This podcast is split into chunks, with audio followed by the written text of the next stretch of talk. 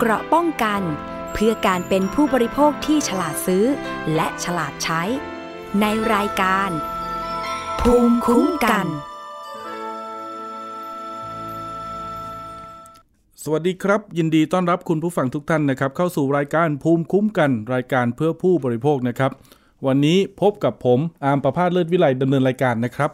คุณผู้ฟังครับมีช่องทางให้ติดตามรับฟังและดาวน์โหลดรายการนะครับ หลากหลายช่องทางออนไลน์เลยนะครับ ทั้งทางเว็บไซต์แอปพลิเคชัน Facebook นะครับรวมถึงช anel YouTube นะครับเข้าไปด้วย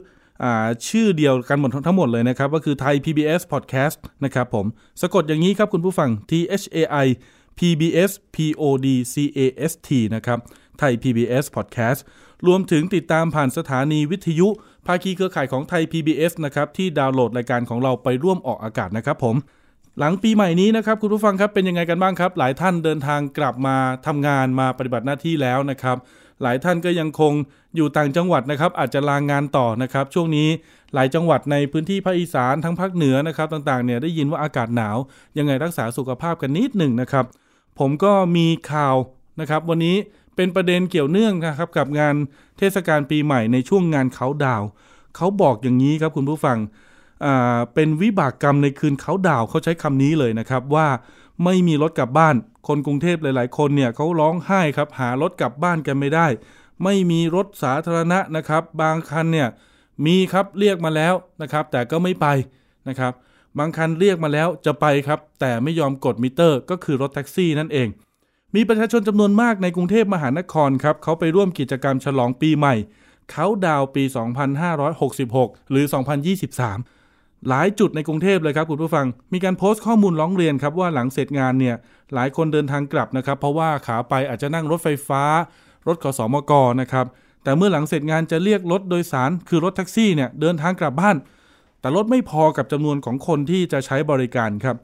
นอกจากนี้ คนไหนเรียกรถได้นะครับ ก็มีหลายคนที่บอกว่าถูกปฏิเสธเป็นจำนวนมาก บางรายบอกว่าถูกเรียกราคาเหมาหลักร้อยถึงหลักพันบาท ผมไปเห็นคอมเมนต์ใน Facebook นะครับ มีเพจเพจหนึ่งเขาแชร์ข้อมูลไว้ บอกว่าบางคนเนี่ยถูกเรียกถึง 2,000 บาทเลยนะคุณผู้ฟัง นอกจากนี้นะครับมีการสอบถาม ผมโทรศัพท์ไปคุยกับท่านนายกสมาคมแท็กซี่นะครับ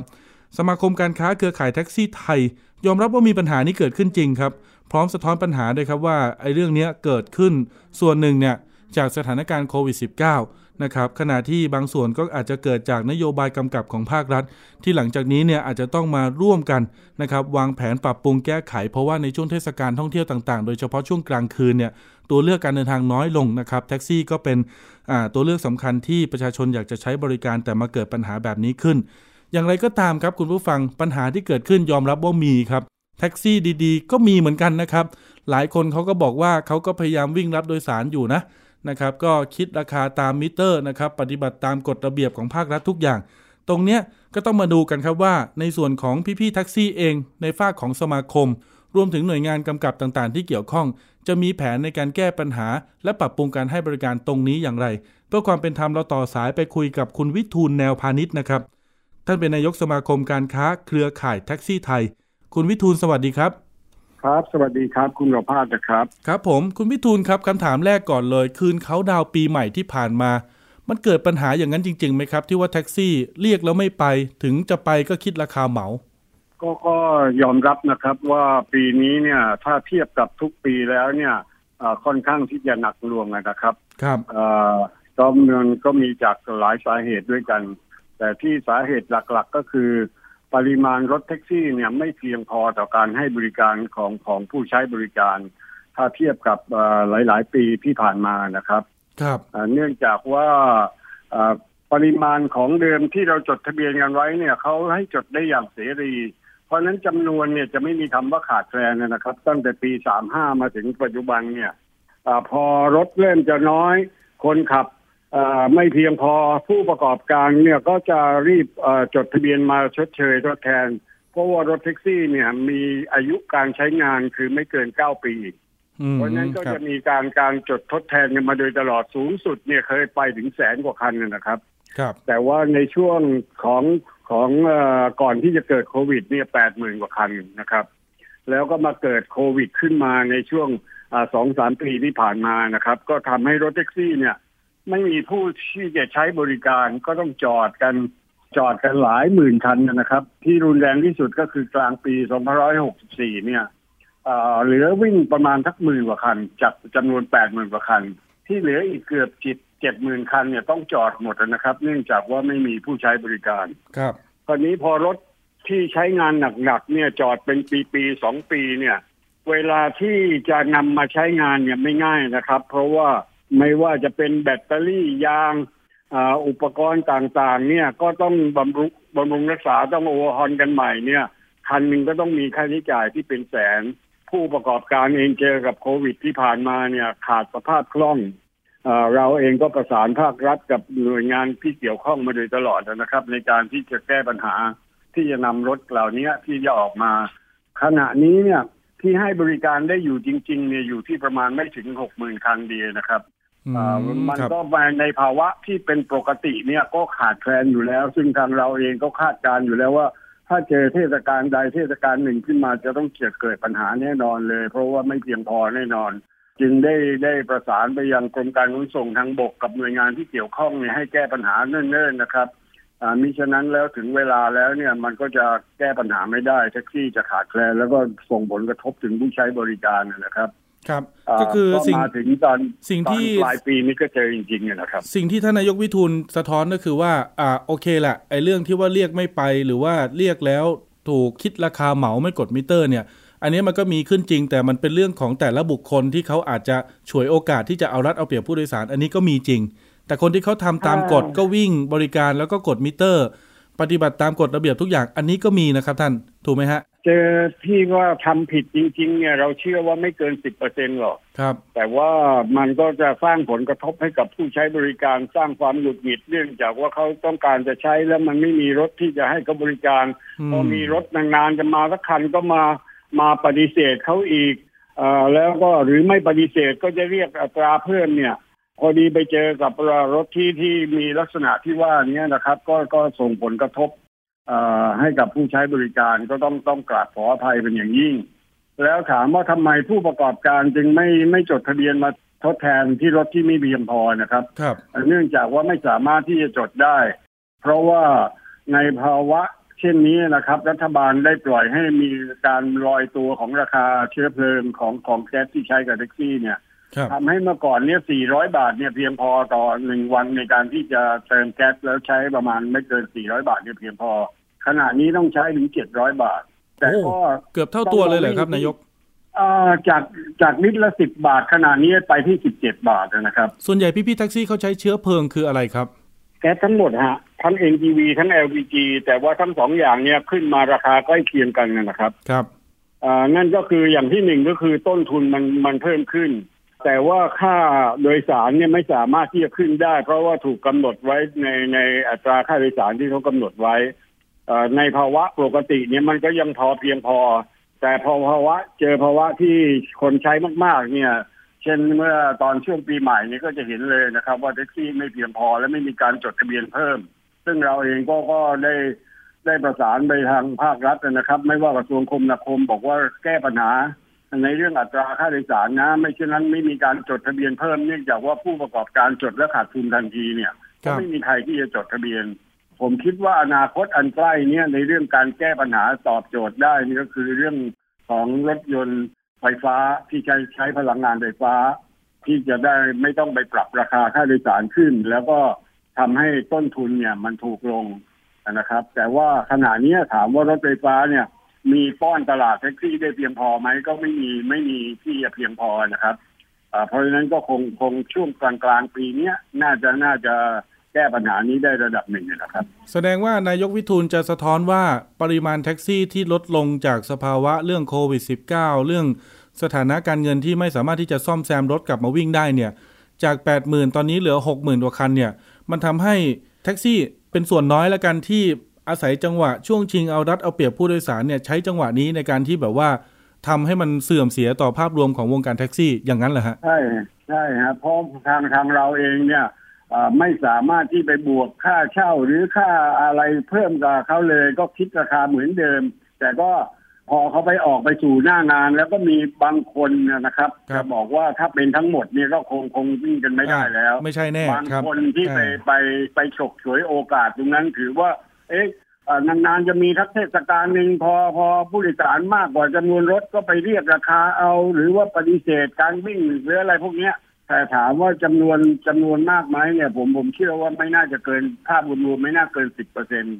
แล้วก็ทำได้ไม่ไม่นานนะครับ เพราะว่ามันแค่วันสองวันมันก็จะจะปรับตัวเข้ามามาทันทีนะครับ อย่างนี้ถ้าเกิดผมย้อนไปนิดหนึ่งช่วงต้นเนี่ยท่านนายกวิทูลแจ้งน่าสนใจมากเลย คือว่า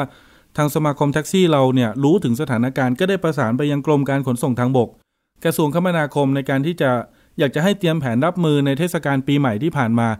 อันนี้เราเสนออะไรไปบ้างครับ ครับก็เสนอว่าว่าถ้าอัตราค่าโดยสารยังคงเดิมกับเรื่องของราคาแก๊สที่ปรับขึ้นมาเนี่ย กับปริมาณรถที่ที่มีอยู่ขณะนี้ ไม่เพียงพอต่อการให้บริการแน่นอนจะเกิดการขาดแคลนแน่นอน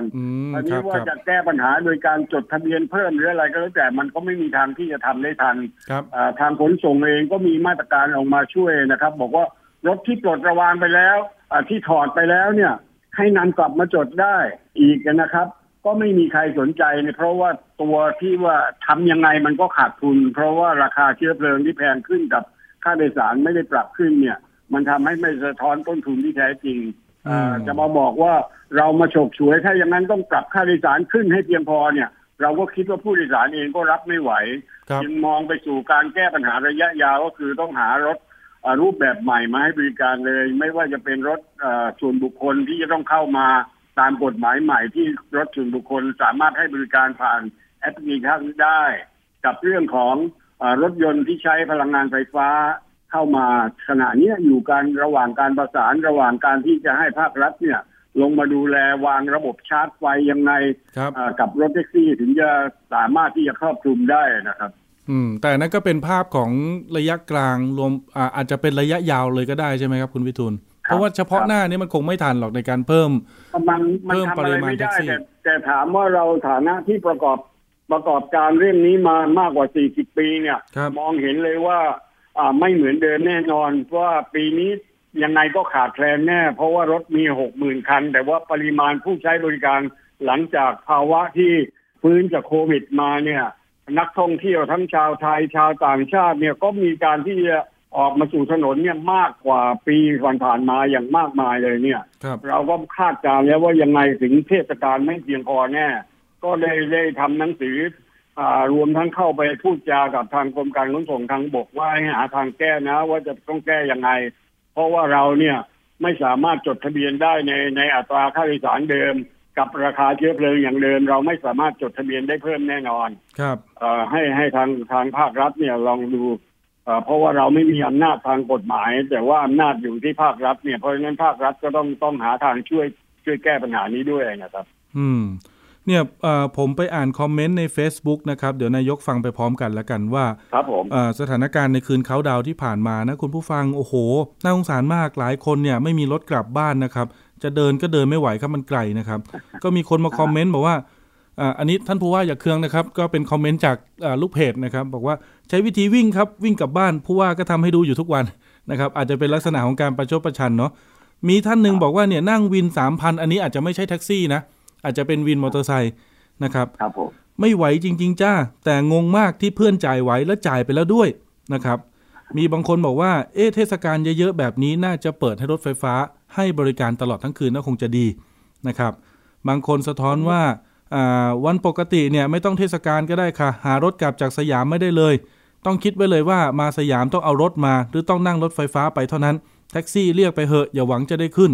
นะครับเซนทันเวิลด์ก็เหมือนกัน ส่วนใหญ่โบกไม่รับ รอรถเมย์ก็ไม่มีนะครับ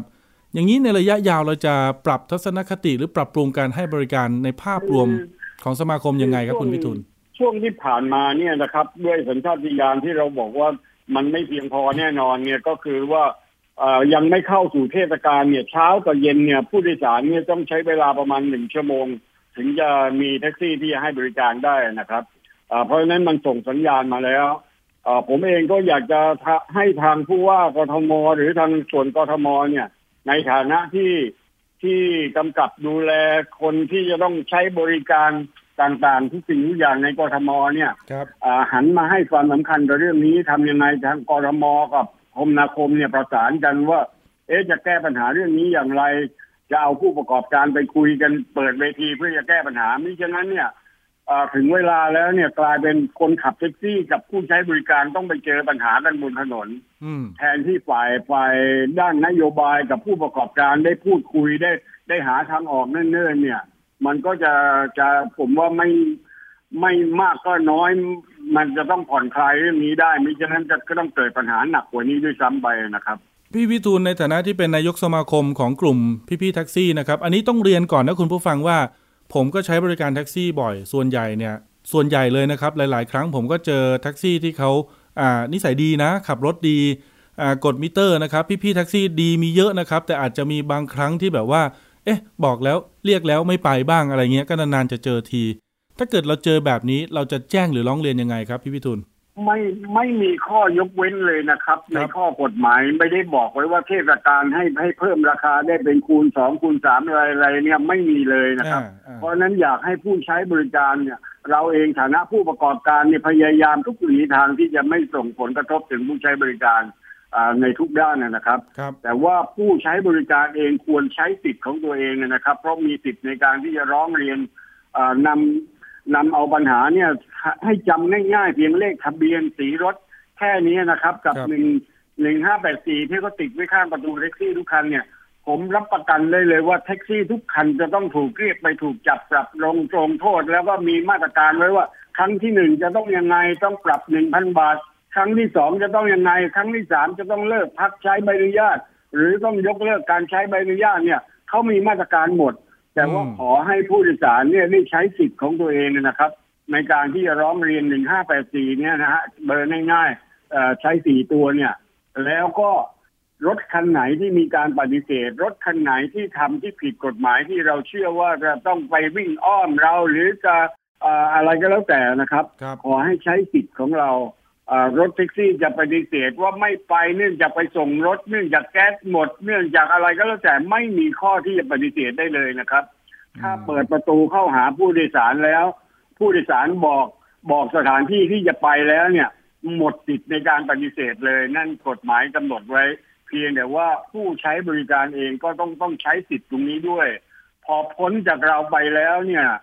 เราเองก็ไม่สามารถมองเห็นด้วยตาของเราเองแล้วนะครับครับอานอกจากว่าเราก็ถูกอ่าร้องเรียนมาเนี่ยคันไหนที่ร้องเรียนมาเราก็มีมาตรการอีกทางหนึ่งด้วยนะครับ โอ้ครับผม แสดงว่าเราเนี่ยในฐานะผู้โดยสารถ้าถูกปฏิเสธ หรือถูกคิดราคาเหมาไม่ควรปล่อยผ่าน ควรจะต้องร้องเรียนไปที่1584เพื่อให้คนครับผมคนคนเหล่านั้นที่อาจจะทำให้วงการภาพรวมของแท็กซี่เสียหายเนี่ยหยุดการกระทำนั้นเสีย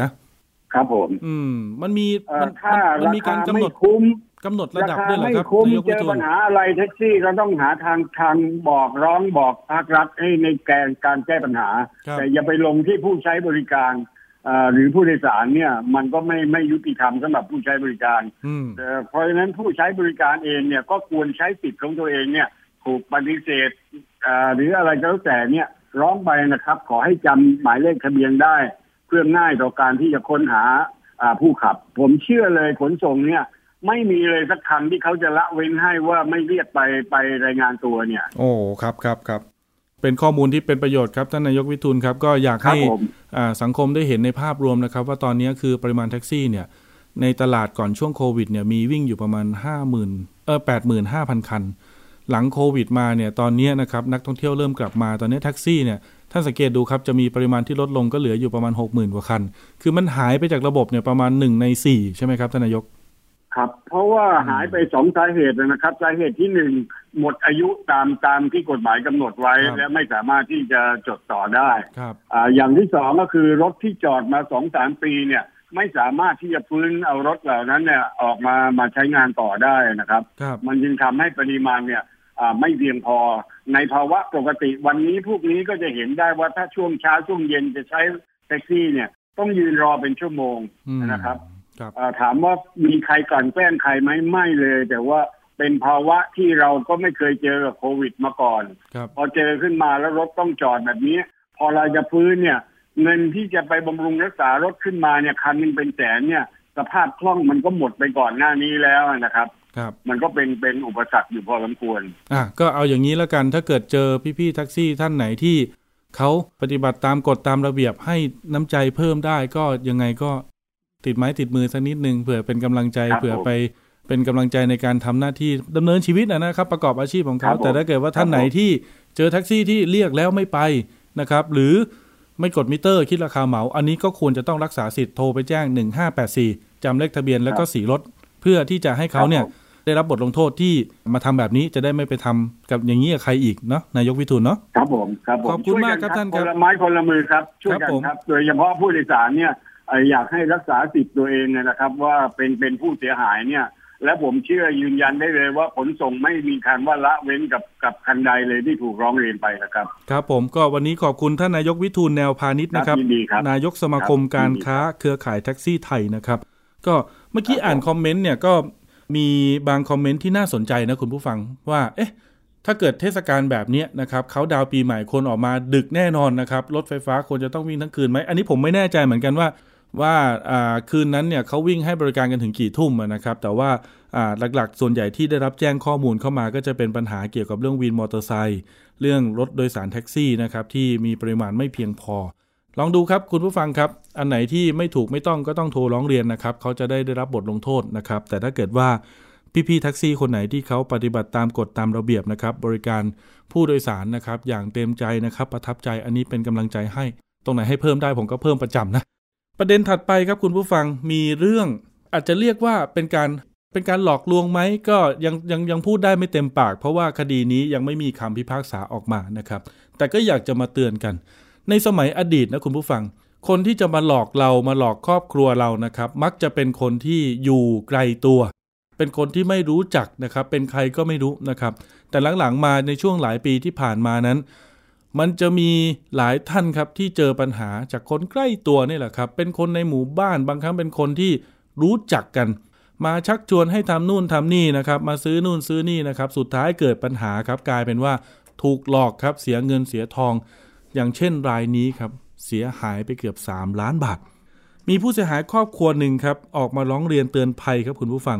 เขาบอกว่าเขาถูกลูกหลานของคนสนิทเนี่ยอ้างตัวเป็นเจ้าหน้าที่ของกรมป่าไม้ ชักชวนให้ไปซื้อที่ดินแปลงหนึ่งครับที่อำเภอสาริกาจังหวัดนครนายก มีการยืนยันนะครับว่าที่ดินแปลงนี้มีสคหนึ่งนะครับ สามารถนำเอาไปออกหนังสือรับรองการทำประโยชน์หรือพวกนสสามกนสสามนะครับหรือไปออกโฉนดที่ดินในอนาคตได้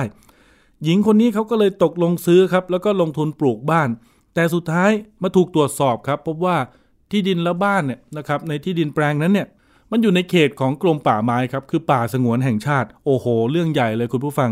แล้วก็เรื่องนี้นะครับมีการ ไปลื้อดูต่างๆนะครับ เอกสารสิทธิ์ก็ไม่ถูกต้องนะครับ นอกจากนี้มันก็จะมีความเสี่ยงด้วยว่าการไปปลูกบ้านในเขตป่าสงวนเนี่ยอาจจะทำให้ผู้เสียหายครอบครัวนี้ จะโดนกรมป่าไม้แจ้งความดำเนินคดีหรือเปล่าในข้อหาบุกรุกป่าเรื่องนี้เรื่องใหญ่นะครับ เดี๋ยวไปคุยกับคุณสุภาวดีนะครับ เป็นผู้เสียหายในเรื่องนี้นะครับ สวัสดีครับ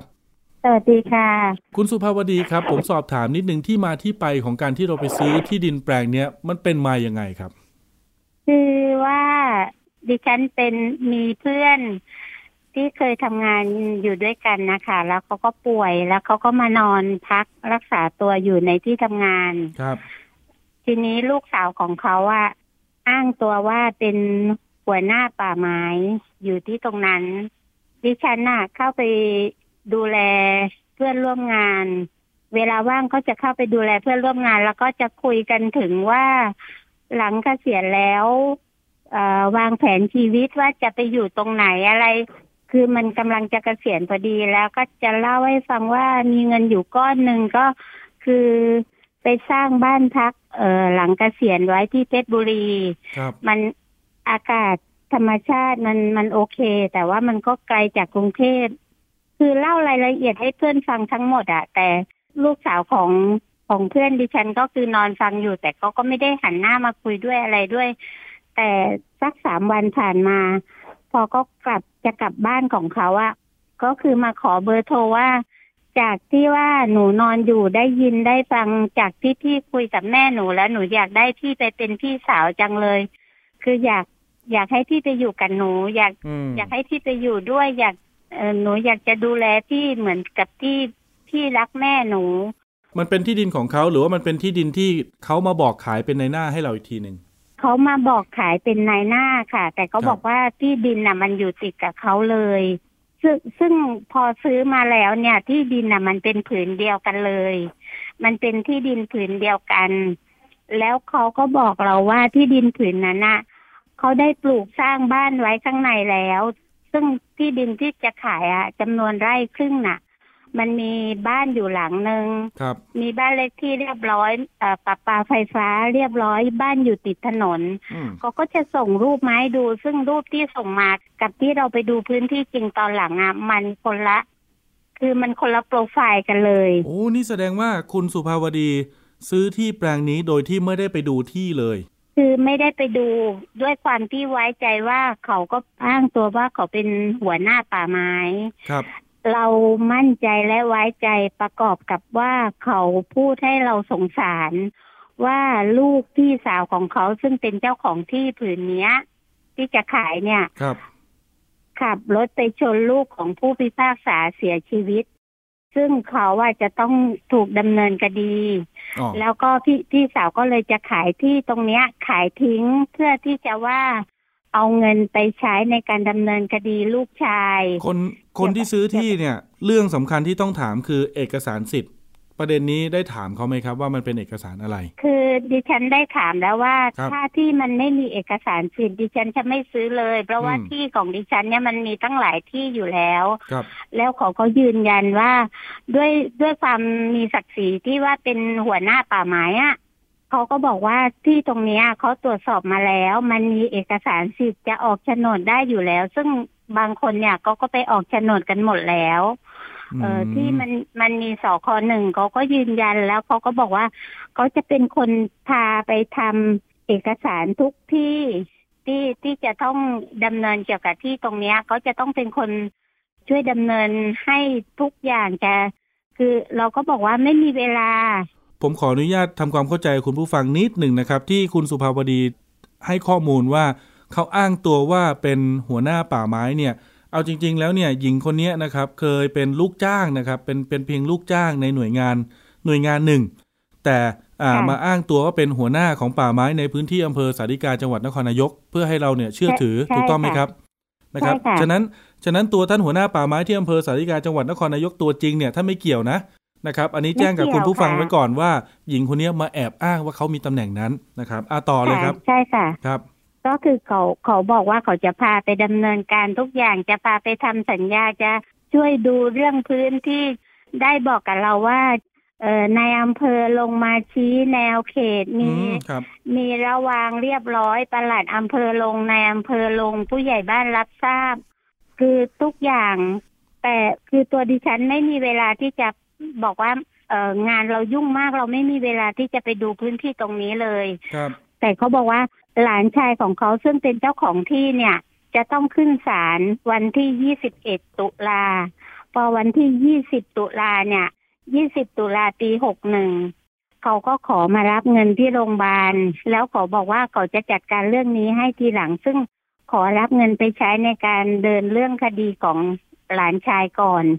เขาก็มาหาดิฉันที่ทำงาน ซึ่งตอนนั้นดิฉันก็มีเงินติดตัวอยู่ ซึ่งมันไม่ได้อยู่ในธนาคาร ดิฉันก็ได้ให้มอบเงินสดไปเป็นจำนวนสี่แสนตกลงกันว่าซื้อที่สคหนึ่งไร่ครึ่ง อืมครับโดยที่ทำสัญญาว่ากันไหมครับเอ่อยังไม่ได้ทำสัญญาตอนนั้น แต่ดิฉันให้เจ้าของเอ่อซึ่งเป็นแม่ของเจ้าของที่อะครับ ให้เขียนลงในเอ่อบัตรประชาชนว่าได้รับเงินจำนวนสี่แสนบาท แล้วก็ให้คนที่เป็นนายหน้าเนี่ย ที่เป็น คนนำไปซื้อเนี่ยที่ที่มาเสนอขายเนี่ย ซึ่งเขาอ้างตัวว่าเขาเป็นน้องสาวของของคนที่เป็นเจ้าของที่ดิน เออแล้วก็ให้เขาเป็นคนเซ็นชื่อรับทราบด้วยว่าเขาเนี่ยเป็นคนนำมาซื้อและได้รับเงินไปเป็นจำนวนสี่แสนบาท เนี่ยคุณผู้ฟังครับ คุณสุภาวดีคือด้วยความไว้ใจนะครับหนึ่งซื้อที่เนี่ยยังไม่ทันได้ไปดูที่แปลงจริงเลยนะครับสองคือมีการจ่ายเงินค่าที่นะครับจำนวน4ี่แสนบาทเนี่ย โดยที่ยังไม่ได้ทำสัญญาอย่างถูกต้องชัดเจนนะครับ ก็คือพูดง่ายๆว่าคงจะงานยุ่งแหละจ่ายไปก่อน คราวนี้เนี่ยเห็นว่าตอนหลังก็ไปสร้างบ้านมูลค่าเกือบ2ล้านเลยเหรอครับค่ะถมดินปลูกบ้านทำรั้วทำโรงรถอืมคือเราทำไปหลายอย่างแล้วลูกชายลูกสะพ้ายก็ย้ายงานซึ่งผู้หญิงคนที่เป็นนายหน้าเนี่ย บอกกับลูกชายลูกสะพ้ายบอกว่า ขอให้ไปอยู่ด้วยกันนะที่ตรงตอนนั้น ตอนที่ก่อสร้างบ้านเราได้ยื่นขออนุญาตต่อหน่วยงานท้องถิ่นไหมครับ เช่นขออนุญาตก่อสร้างกับอบตหรือเทศบาลแถวนั้นอะไรเงี้ยครับ ไม่ได้ยื่นขอ เพราะว่าบ้านบ้านหลังนั้น มันมันมีบ้านเลขที่อยู่แล้ว ก็เหมือนกับว่าเราไปรีโนเวทอ๋อไปปรับปรุงครับค่ะไปปรับปรุงแล้โดวยคราวนี้ที่ผู้หญิงคนนี้เขาก็บอกว่าเขาจะดำเนินการให้เราทุกอย่าง ซึ่ง แต่ว่าค่าใช้จ่ายเนี่ย เราจ่ายตรงกับคนที่ไปไปทำการกอดเอ่อก็คือจ่ายกับช่างโดยตรงซ่อมแซมถูกต้องไหมครับค่ะ แล้วอย่างนี้ถูกค่ะคุณคุณสุชาวเออคุณสุภาวดีมารู้ได้ไงครับว่า เอ๊ะ บ้านของฉันเนี่ย มันไม่ใช่ที่ในเขตที่มันเป็นโฉนดได้แล้วมันอยู่ในเขตป่าไม้ พอวันหนึ่ง ที่ดิฉันเกษียณจากจากงานทำจากที่โรงพยาบาลแล้ว ดิฉันก็เลยไปอยู่ด้วย ไปอยู่ด้วยกับลูกชายที่เขาลาออกจากงานแล้วก็ไปอยู่ก่อนแล้วครับเราก็ย้ายโรงเรียนหลานย้ายลูกชายไปอยู่หน้าที่ตรงนั้น พอพอดิฉันเริ่มไปอยู่ด้วย ดิฉันก็เริ่มเอาเอกสารที่เขานำมาว่าเป็นสกหนึ่งของของที่แปลงนั้นน่ะไปที่สำนักงานที่ดินพอไปสำนักงานที่ดินเขาก็บอกว่าเราจะต้องนำ ผู้ใหญ่บ้านแล้วก็เอ่อบุคคลข้างเคียงที่ผืนนั้นไปด้วย ทีนี้พอไปแล้วเขาก็เช็ค เช็คระหวางอะไรหมดทุกอย่าง เขาก็บอกว่ามันไม่อยู่ในในพื้นที่ของของของที่เราไปยื่นน่ะ อืมครับ แล้วเขาก็ให้เรามาหาโฉนดข้างเคียง พอมาหาโฉนดข้างเคียง ดิฉันก็ไปใหม่จำได้ว่าวันนั้นเป็นวันที่สี่มกราสองพันห้าร้อยหกสิบสี่ เจ้าหน้าที่ที่ดินก็บอกว่า ถ้าพี่มาที่สำนักงงานที่ดินอีก พี่มีสิทธิ์จะถูกจับได้นะ ที่อาจจะเหมือนกับทำผิดกฎหมาย เรื่อง เออคือที่ดินน่ะ มันไม่ได้อยู่ในระหว่างของที่ดินจังหวัดนครนายก ทีนี้ดิฉันก็เกิด โอ้ มันขนาดนี้เลยเหรอมันมันก็อืมแปลกใจดิฉันก็เลย บอกว่า เออเราพอเริ่มที่จะอยู่ไม่มีความสุข เพราะว่า ที่เขาให้เราไปอยู่นะที่ตรงนั้นเขาก็เริ่มที่จะพูดไม่ดีกับเราปิดทางเราไม่ให้เราออก ซึ่งซึ่งเอาเราไปอยู่บอกว่าที่ติดถนนแต่มันไม่ใช่ คือเราเข้าไปอยู่ข้างในตัวเขาอีก มันเป็นเหมือนที่ดินผืนเดียวกัน แต่เขากั้นให้เราอยู่ด้านใน แล้วเราจะต้องเดินผ่านหน้าบ้านเขาไปเข้าบ้านตัวเอง สุดท้ายแล้วกลายคือเป็นว่ากลายเป็นว่าบ้านเราอยู่ในเขตป่าสงวน ใช่ค่ะ คุณสุภาวดีเอ่อพอได้ถามตัวผู้หญิงที่ เป็นคนพาเรามาซื้อไหมครับว่า มันเป็นอย่างนี้ได้ยังไง คือเขาจะไม่คุยกับเราเลย ตั้งแต่ที่เราเริ่มไปสำนักงงานที่ดินแล้วค่ะอืมเขาก็จะเอาคนมาทำร้ายเราทุกวิถีอย่าง คือจะเอาคนนอกมาด่าคือพูดจาเสียดสีทำร้ายร่างกาย เอาบุคคลข้าราชการ เอ่อมาพูดจาเสียดสีข่มขู่ทำร้ายร่างกาย จนมีคดีความกันหลายครั้งที่จะต้องไปแจ้งความ แล้วพออยู่ไปดิฉันก็เกิดความกลัวว่าข้าราชการคนนั้น เอามีดไล่ฟันลูกชาย มีปืน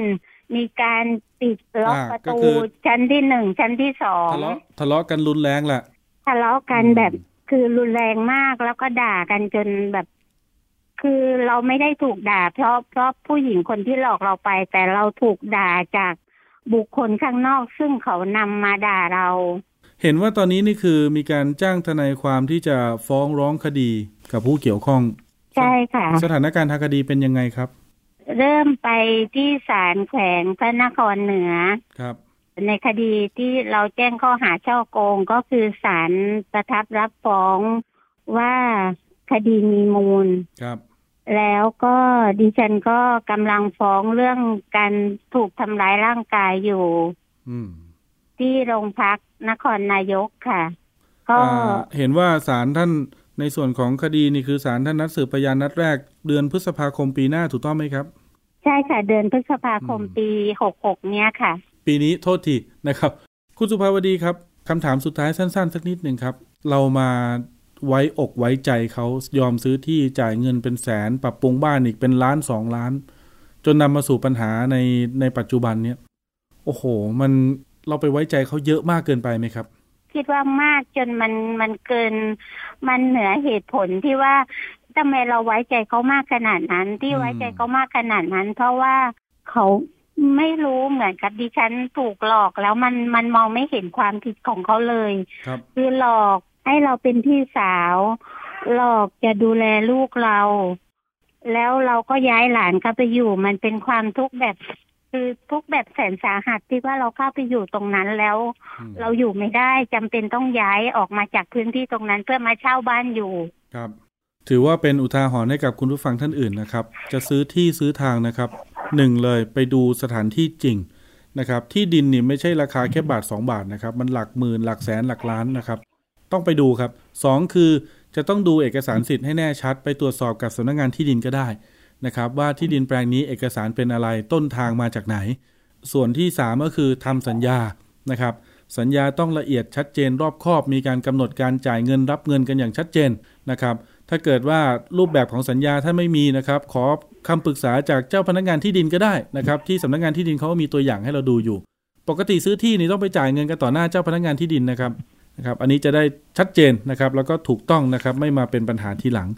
เดี๋ยวยังไงเดี๋ยวติดตามความคืบหน้าทางคดีของคุณสุภาวดีเพิ่มเติมนะครับ ตอนนี้คดีอยู่ระหว่างพิจารณาอยู่ เราก็ยังพูดได้ไม่เต็มปากว่าเขาเนี่ยเป็นผู้กระทำผิดหรือยังนะครับตรงนี้ข้อมูลที่เราคุยกันมันก็ยังเป็นเพียงข้อมูลอยู่นะ ต้องรอการพิสูจน์ทราบ โดยการพิจารณาคดีในชั้นศาลอีกทีนะครับ คุณสุภาวดีนะครับค่ะขอบคุณมากครับที่มาเล่าเป็นอุทาหรณ์ให้คุณผู้ฟังท่านอื่น ไว้เป็นภูมิคุ้มกันนะครับเผื่อว่าต้องซื้อที่ซื้อทางจะได้รู้นะครับว่าต้องตรวจสอบอะไรบ้าง วันนี้ขอบคุณคุณสุภาวดีครับค่ะขอบพระคุณอย่างสูงค่ะ ขอบคุณครับ เดี๋ยวติดตามความคืบหน้ากันครับ ครับ ช่วงถัดไปครับคิดก่อนเชื่อกับดรแก้วกังสดานอัมภัยนักพิษวิทยา และพี่น้ำชนาทิพย์ไพรพงศ์ครับ วันนี้มาในชื่อตอนดื่มชาเขียวลดความเสี่ยงมะเร็งได้อย่างไร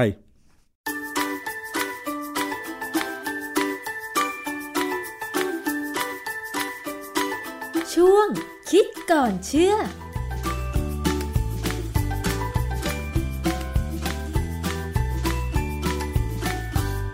เชื่อกับดรแก้วกังสดานนภัยนักพิษวิทยากับดิฉันชนาทิพไพรพงศ์ค่ะ วันนี้เรามาคุยเกี่ยวกับเรื่องของชาเขียวกันนะคะ หลายคนชอบดื่มชาเขียวค่ะ แต่ว่าปัจจุบันนี้เนี่ยอาจจะมีผลิตภัณฑ์ชาเขียว หรือผลิตภัณฑ์ชาที่วางขายในร้านสะดวกซื้อ เป็นชาพร้อมดื่ม แต่เราจะมาดูกันค่ะว่า ลักษณะของชาเขียวตามงานวิจัยที่เราจะพูดถึงนี้เนี่ย เป็นชาเขียวประเภทไหน แล้วมีผลการศึกษาวิจัยเกี่ยวกับเรื่องของสารสกัดจากชาเขียว ว่าสามารถยับยั้งการเจริญเติบโตของเซลล์มะเร็งได้ เพราะว่าในชาเขียวนั้นเนี่ยมีสารกลุ่มที่เรียกว่าโพลีฟีนอลซึ่งกระบวนการที่จะไปยับยั้งความเสี่ยงที่จะเกิดโรคมะเร็งในมนุษย์ได้นั้น มันมีกระบวนการอย่างไร และวิธีการที่เราจะเลือกบริโภคชาเขียวเพื่อให้ได้ผล ในการยับยั้งความเสี่ยงป่วยเป็นโรคมะเร็ง ควรจะเลือกดื่มแบบไหนต้องมาถามกับอาจารย์แก้วค่ะอาจารย์คะคำว่าชาเขียวเนี่ยหลายคนก็อาจจะคิดว่าชาอะไรก็ได้ที่มันเขียวๆไม่ว่าชงร้อนหรือชงเย็น ตอนนี้มันมีผลิตภัณฑ์ชาเขียวที่แบบขายใน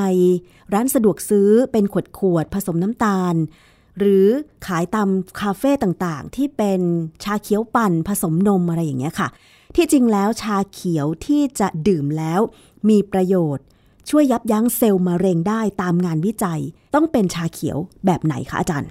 คือการกินผลิตภัณฑ์ที่เป็นชาเขียวเนี่ยนะไม่ว่าจะกินเป็นขนมหรือดื่มเป็นชาเนี่ยมันได้ประโยชน์แน่เพราะมันดีกว่าดื่มน้ำนะฮะเพราะว่าในน้ำชาต่อให้เป็นน้ำชาที่เขาใส่ขวดายเติมน้ำตาลลงไปเนี่ย มันก็ยังมีคาเทคินอยู่บ้างค่ะแต่ปริมาณที่มีเนี่ยมันมากพอที่จะช่วยให้เราได้ประโยชน์ไหม อันนี้อีกเรื่องหนึ่งค่ะถามว่าถ้าเราไปซื้อน้ำชาเขียวที่ผสมน้ำตาลบรรจุขวดขายเนี่ยมาวิเคราะห์หาสารต้านอนุมูลอิสระ เจอไหมคำตอบคือเจอแน่นะและเจอเยอะด้วย แต่ว่าเยอะไหมอีกเรื่องหนึ่งค่ะเพราะว่างานวิจัยที่เขาบอกว่าชาเขียวเนี่ยป้องกันหรือลดความเสี่ยงมะเร็งในคนญี่ปุ่นได้เนี่ย มันเป็นการดูในคนญี่ปุ่นที่ดื่มชาเขียว วัฒนธรรมญี่ปุ่น ซึ่งถ้าเราไปดูวิธีการเขาเนี่ยนะมันไม่ใช่ชาเขียวที่ชงน้ำธรรมดาหรอกค่ะมีเขาบอกว่าการชงชาเขียวเป็นการทดสอบจิตวิญญาณหรือทดสอบสมาธิอะไรของเขาก็แล้วแต่เนี่ยนะ การดื่มแบบนั้นเนี่ยมันทำให้ได้ปริมาณของสาร catechin หรือพวก polyphenol เนี่ยมันได้ปริมาณเยอะมากนะ ค่ะ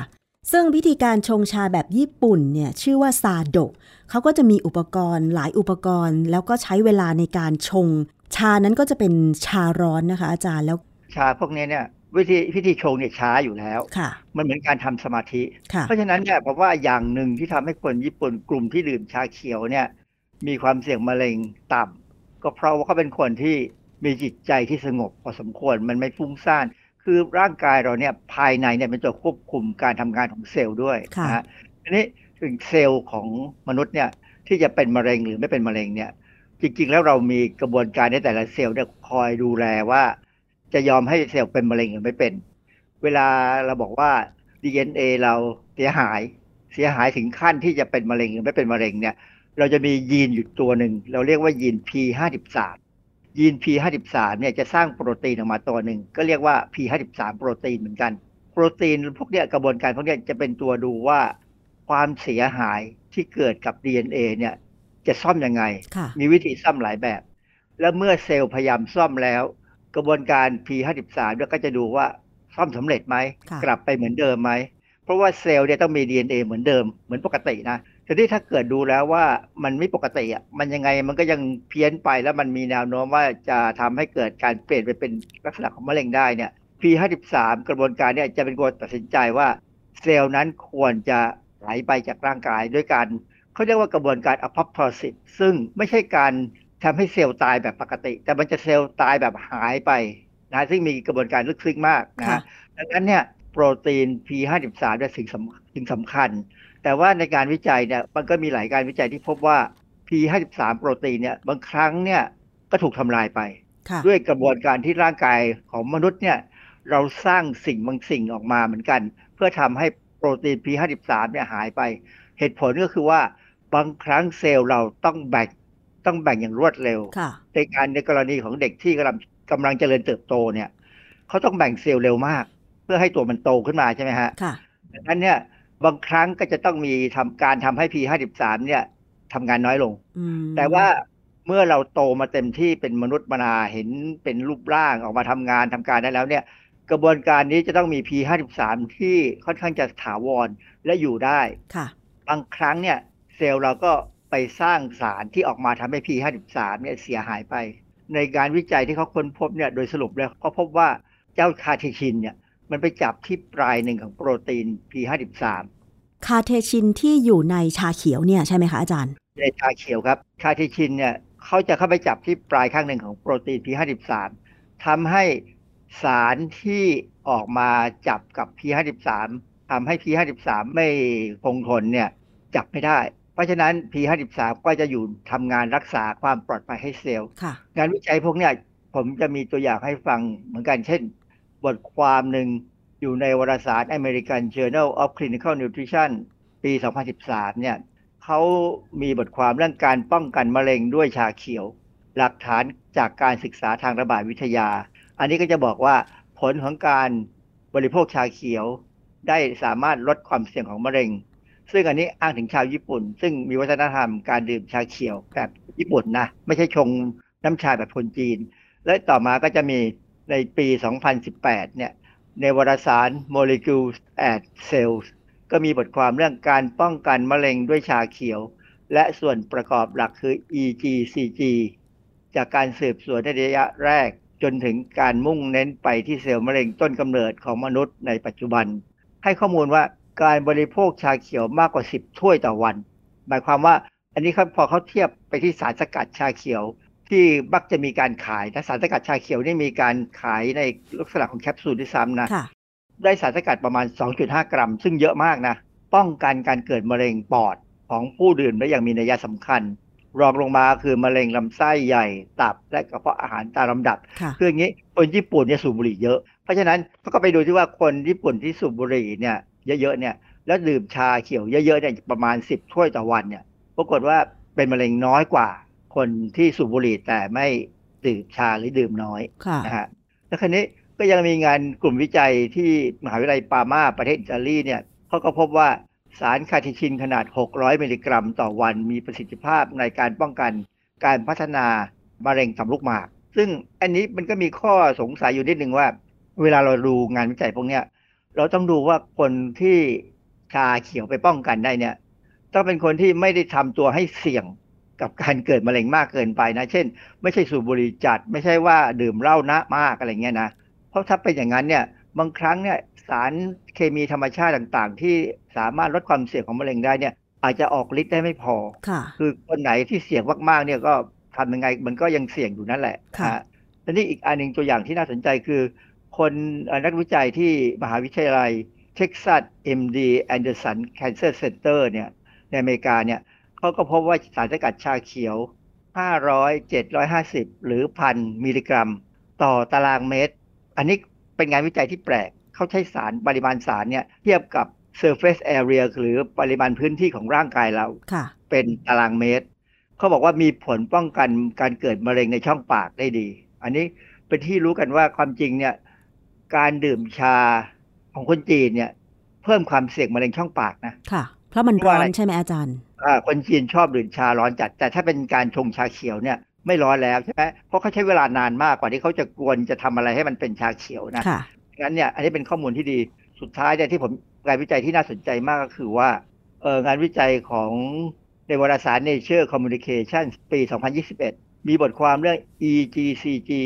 จับกับส่วนปลายคือ N-terminal ที่ผิดปกติของโปรตีน P53 และขัดขวางการตอบโต้ของ P53 ที่จับกับสาร MDM2 มันแปลว่าอะไรคะอาจารย์ ก่อนอื่นเนี่ยสาร MDM2 เนี่ยคือสารที่ร่างกายเราผลิตออกมาเอง เพื่อไปจับกับ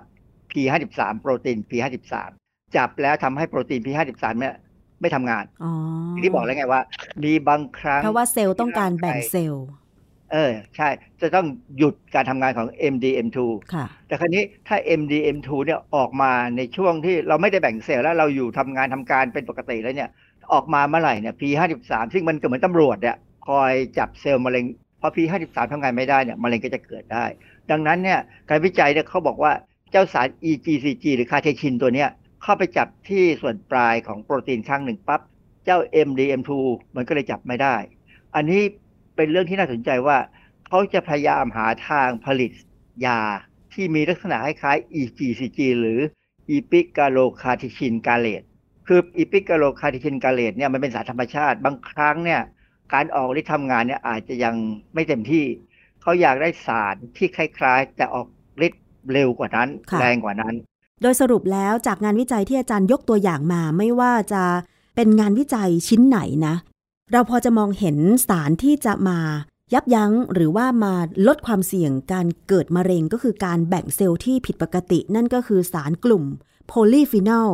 ซึ่งหนึ่งในนั้นในกลุ่มนี้ก็คือสารคาเทชิน โดยสรุปแล้วเนี่ยเป็นการบอกว่าชาเขียวเนี่ยลดความเสี่ยงมะเร็งได้ แต่จริงว่าต้องดื่มแบบคนญี่ปุ่นนะค่ะ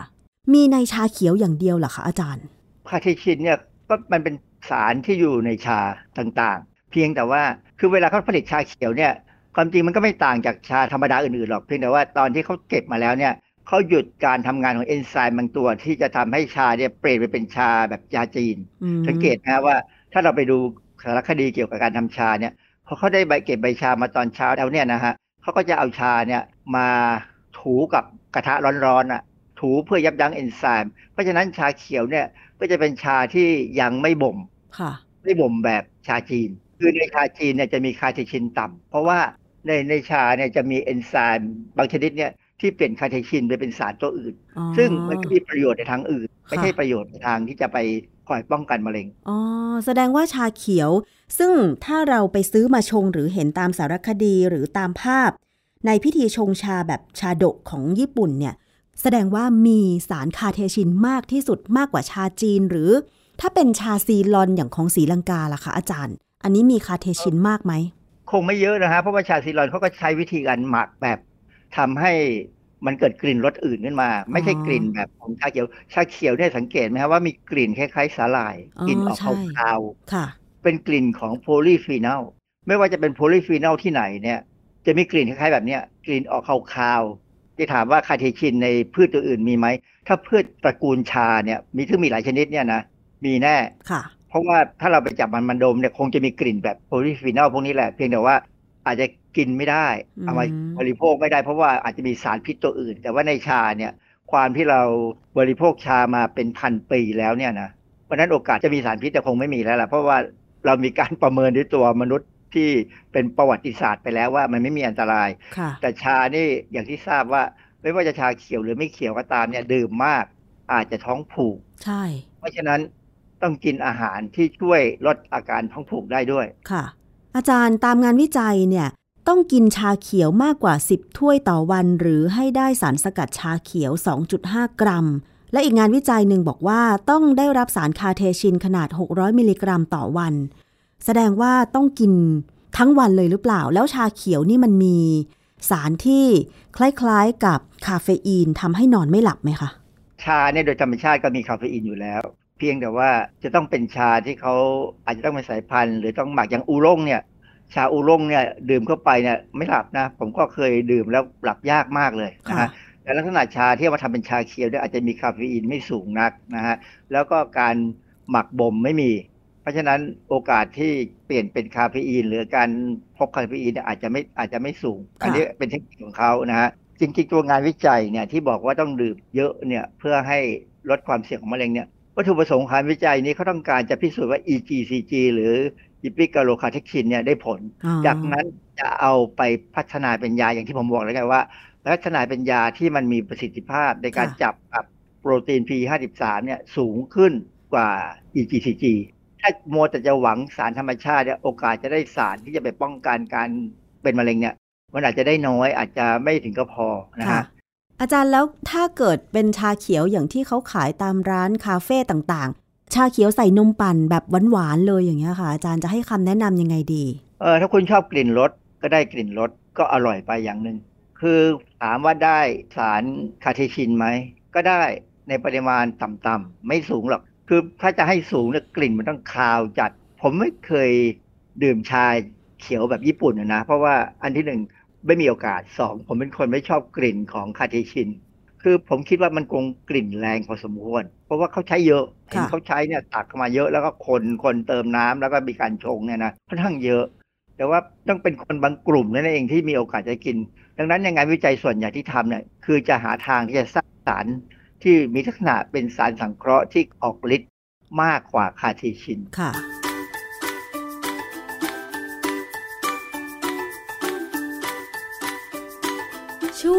คิดก่อนเชื่อ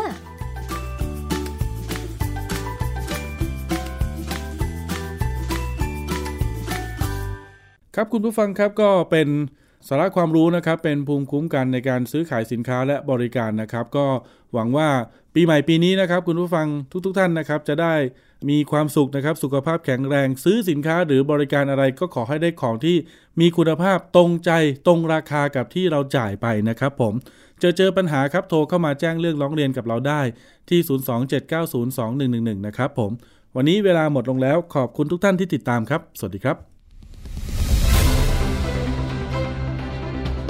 ติดตามรายการได้ที่ www.thaipbspodcast.com แอปพลิเคชัน Thai PBS Podcast หรือฟังผ่านแอปพลิเคชัน Podcast ของ iOS Google Podcast Android Podbean SoundCloud และ Spotify ติดตามความเคลื่อนไหวของรายการและแสดงความคิดเห็น โดยกดถูกใจ